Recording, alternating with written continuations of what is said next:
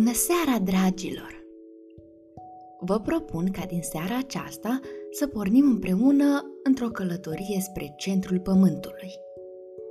Povestea aceasta a început într-o duminică dimineață, în mai 1863, în casa noastră din lemn și cărămidă, situată într-unul dintre cele mai vechi cartiere din Hamburg. Era una dintre cele mai deosebite case de pe strada unde locuiam, Königgrast. De fapt, casa era ușor de recunoscut, deoarece era înclinată ușor într-o parte și dădea impresia că este gata-gata să se prăbușească peste capetele trecătorilor. Pentru a completa această imagine, un ulm bătrân părea să fie încastrat în fațada casei și făcea parte din casă până într-atât încât primăvara trebuia să ai grijă atunci când deschideai ferestrele. Altminteri, te trezeai cu mugurii dând năvală în cameră. Acolo locuia unchiul meu, profesorul Otto Lindenbrock. Pentru mine era un om cu totul deosebit și în ochii lumii era un ilustru savant, cunoscut în toată Germania pentru studiile sale referitoare la minerale și roci. În dimineața aceea, spre surprinderea noastră, a sosit acasă în mare grabă înainte de prânz, ceea ce a indispus-o nespus de mult pe Marta, bucătăreasa, pentru că mâncarea nu era gata. Nu știam de ce era așa de agitat unchiul meu, dar uh, pentru că știam mai bine decât oricine altcineva cât de imprevizibil era și cât de iute își pierdea cumpătul, m-am gândit că era mai bine să mă duc în camera mea și să aștept să văd ce urma să se întâmple. Abia închisesem ușa când unchiul meu și-a trântit pălăria cu pană și bastonul pe masă și m-a chemat plin de nerăbdare în biroul său nu odată, ci de două ori. Axel, Axel, de ce nu vin coace când te chem? De vreme ce ideea de a mă ascunde în camera mea nu s-a dovedit a fi una atât de bună, nu aveam încotro. Trebuia să mă supun unui ordin așa de aspru. Marta a fost de acord cu mine în privința aceasta. Domnule Axel, nu l-ați auzit pe unchiul dumneavoastră? Vă cheamă, mi-a spus ea. Ba da, l-am auzit, Marta, dar uh, ce Dumnezeu vrea la ora asta? Am întrebat eu uimit. Domnule Axel, vă rog, dacă profesorul vă întreabă de masa de prânz, încercați să-l faceți să înțeleagă că e prea devreme și nu e încă gata. Însă pentru numele lui Dumnezeu nu-l înfuriați, vorbiți calm, așa cum faceți de obicei. Altminteri, o să iasă un adevărat scandal, a spus biata bucătăreasă, aproape implorându-mă. Nu-ți face griji, Marta. Sunt uh, sigur că unchiul meu nu e așa nervos din pricina prânzului. Mă duc să văd ce se întâmplă. E bine așa, domnule Axel. Duceți-vă, duceți-vă. Eu o să mă întorc la bucătărie. Marta avea dreptate să fie așa de îngrijorată din pricina comportamentului imprevizibil al profesorului. Nu era un om rău, doamne ferește, numai că avea un caracter ciudat, care îl făcea să nu prea poată să se înțeleagă cu persoanele în compania cărora se afla și nu îngăduia niciun fel de comentarii legate de ideile lui. La urma urmei, el era un savant faimos, cu vaste cunoștințe, așa că, în cea mai mare parte a timpului, el avea dreptate și ceilalți greșeau și asta era situația. Studenții lui știau asta așa de bine. Singura lor satisfacție era atunci când unchiul meu, în timpul lungilor lui discursuri, devenea cu adevărat comic, fără voia lui, desigur. Știți, avea o problemă cu pronunția, care era vizibilă mai ales atunci când vorbea despre anumite minerale și roci cu nume complicate. Și atunci când nu reușea să le rostească corect, devenea nervos și apoi se înfuria de-a binelea.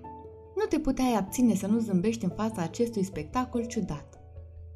Locuind cu el, am devenit și eu pasionat de studii mineralogice, atât de mult încât am ajuns în scurtă vreme asistentul lui la experimentele de laborator – era cât se poate de firesc să fiu influențată de entuziasmul unchiului meu față de descoperirile pe care le făcea. Ca asistent al lui, aveam acces la o cantitate imensă de minerale extraordinare și am învățat chiar multe pe tema asta. Singura dificultate reală pe care o aveam era să mă obișnuiesc cu comportamentul lui uneori brutal și trebuie să mărturisesc că în ciuda faptului că îl cunoșteam de multă vreme, Uneori asta constituia o îndeletnicire obositoare și imposibilă.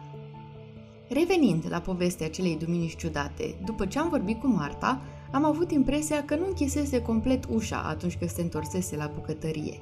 De fapt, din pricina faptului că draga noastră Marta era o persoană destul de curioasă, Eram sigur că își lipise urechea de ușă să asculte ce dorea să-mi spună așa de grabnic excentricul meu unchi.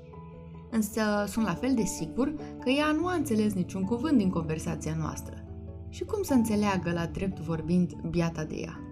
Când am intrat în biroul unchiului meu, unde erau catalogate și păstrate mii de minerale, l-am văzut cufundat în lectura unei cărți care era, în mod clar, foarte dragă. Printre altele, unchiul meu era și un mare admirator al cărților rare și cea pe care o ținea cu atâta grijă în mâini trebuie să fi fost una dintre ele. Era foarte veche, într-o condiție nu prea bună și avea o copertă gălbuie de piele, cu un semn de carte de modat care era marcat de vreme. Axel, vino să vezi ce am găsit, a spus el cu mare entuziasm.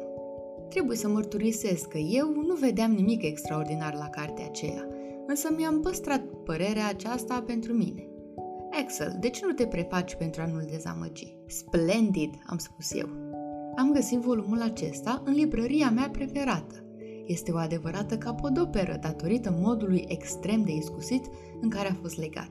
E vechi cam de 700 de ani însă cu siguranță că nu arată deloc așa de vechi. Nu ești de acord? Și despre ce este unchiule? E o lucrare originală, saga prinților scandinavi care au domnit în Islanda înainte de secolul al XII-lea. Titlul său este Heimskringla și a fost scrisă de faimosul istoric islandez Snorri Sturluson. Cu siguranță că trebuie să știi de el.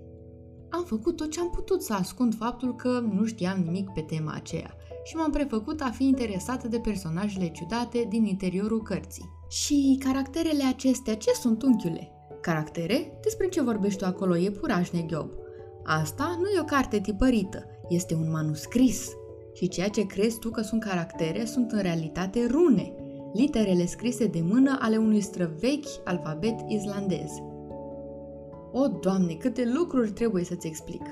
Vorbeam pe un ton destul de prietenesc când unchiul meu s-a apucat să examineze foarte atent manuscrisul și un pergament mic și zdrențuit, care, pe semn de că fusese în manuscris cine știe de când, a căzut pe podea. Uimirea unchiului meu la vederea acelei comori secrete era așa de mare încât mi-am dat seama că documentul acela vechi era într-adevăr valoros a desfăcut pergamentul acela uzat cu cea mai mare grijă, dezvăluind caractere și simboluri care erau încă și mai ciudate decât acelea pe care le văzusem în paginile manuscrisului antic. Unchiul Lidenbrock a rămas tăcut preț de câteva clipe, timp în care încerca să afle cât de important era acel mister. Apoi, mi-a explicat fără îndoială că acele caractere erau rune, însă erau aranjate în așa fel încât nici măcar el nu le putea înțelege – așa că a tras concluzia că acesta era un pergament codificat, ceea ce a făcut ca mie să mi se pară încă și mai misterioasă acea învălmășală de neînțeles. Nici măcar anunțul bucătăresei că supa era gata nu a fost suficient pentru a-l determina pe unchiul meu să renunțe la intenția lui de a descifra într-un fel acel mesaj ciudat. Și ca unchiul meu să sară peste masa de prânz era o problemă într-adevăr serioasă. A trebuit să mă resemnez să renunț și eu la masă, pentru că mi-a dat imediat o foaie de hârtie și un condei și m-a rugat să notez ce urma să-mi dicteze el. Nu știu cum a făcut, însă a reușit să găsească un mod de a interpreta semnele acelea care pentru mine erau de neînțeles și dorea să-l ajut să-și noteze ideile în scris. Iată și primul indiciu. Analizând o pată de cerneală cu ajutorul unei lupe, a reușit să descifreze cuvintele Arn Saknusem, numele unui alchimist islandez care trăise cu cel puțin 300 de ani înaintea noastră. Datorită acestui detaliu, unchiul meu era convins că mesajul fusese scris în latină, însă tot nu era în stare să înțeleagă sensul lui.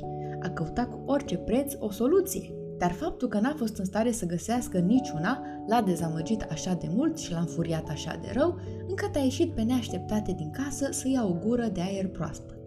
În timpul absenței lui, am încercat să mă ocup de altceva, dar gândul legat de dificultatea rezolvării misterului acelui pergament era așa de puternic încât m-am hotărât să mă mai uit odată la el. Mi-am dat seama dintr-o singură privire că literele acelea grupate într-o anumită ordine formau cuvinte latinești care aveau un sens clar. Le-am transcris cu toate că nu le știam sensul. De îndată ce s-a întors unchiul meu, i-am dat foaia cu soluția mea. Ochii i s-au luminat. Mesajul acela era despre locurile secrete din Islanda. Așa că a încercat să-mi explice sensul cu o hartă în mână. Era așa de emoționat încât îi tremura glasul. Ei bine, dragilor, vom afla data viitoare ce secrete din Islanda au descoperit cei doi în scrisoarea găsită din pergament. Până atunci, vă urez somn ușor!